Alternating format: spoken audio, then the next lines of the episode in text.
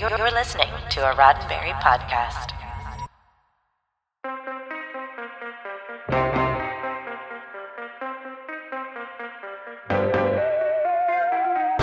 Today's SciFi5 tells the story of a man of many faces.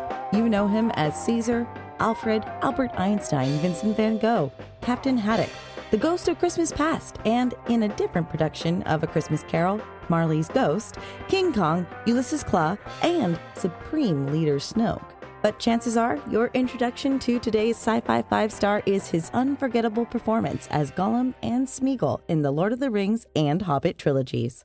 I'm Jessica Lynn Verdi, and this is your Sci-Fi 5, 5 minutes of science fiction history for April 20th. And on this day in 1964, one of modern film's best-known and best-loved character actors, Andy Serkis, was born.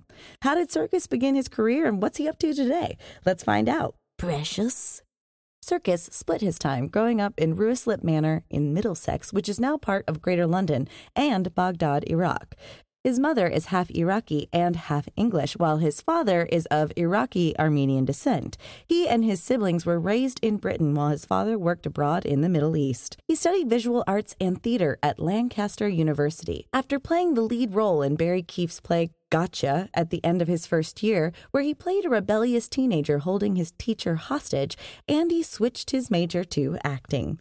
He constructed an independent studies degree around acting and set design, studying Konstantin Stanislavski and Bertolt Brecht, and included minor modules in arts and visual graphics. During his last year at Lancaster, Andy adapted Raymond Briggs' graphic novel The Tin Pot Foreign General and The Old Iron Woman, a satire about the Falklands War, as a one-man show. During his time at university, Serkis joined the backstage team at Duke's Playhouse, where he earned his equity card. After graduation in 1985, he became an actor at Duke's, where he started in a range of different productions from Brecht, Shakespeare, and modern British playwrights. In the late 80s, Serkis got his start in television, guest starring in shows such as The New Statesman and Morris Minor's Marvelous Motors, and then as a regular in Streetwise. Through the 90s, he worked consistently in television and film, but it would be in the early 2000s that he would take on his landmark role. More on this after the break.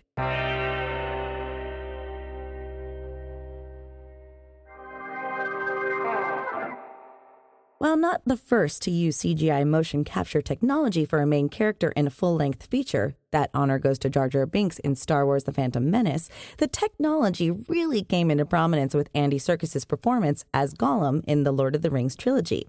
Serkis helped to legitimize the technology with his performance. Many critics felt Serkis should have received a Best Supporting Actor nomination at the Oscars, since it was his voice, body language, and facial expressions that drove the character, not the CGI. Serkis would go on to use the tech again in 2005 when he starred in Peter Jackson's King Kong in the titular role. Later, he would put his motion capture suit back on to star as Caesar in the rebooted Planet of the Apes trilogy.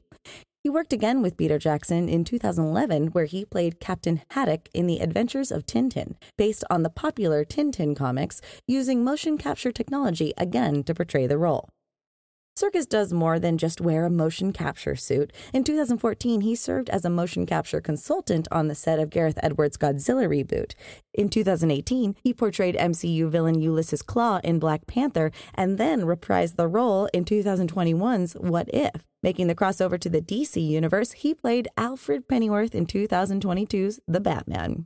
He's also done a tremendous amount of voice work, playing Screwtape in a Focus on the Family radio production of C.S. Lewis's The Screwtape in 2009, and in more recent memory has completed an unabridged audiobook narration of Tolkien's The Hobbit and the Lord of the Rings trilogy. He also portrayed Matthew the Raven in an audio production of Neil Gaiman's Sandman series. With a work ethic that just won't quit, Andy Serkis is an actor genre fans are sure to enjoy for years to come.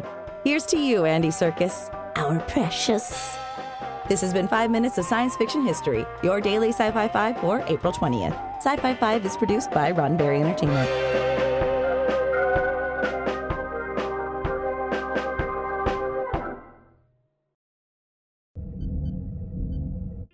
This is a Roddenberry podcast. For more great podcasts, visit podcast.roddenberry.com.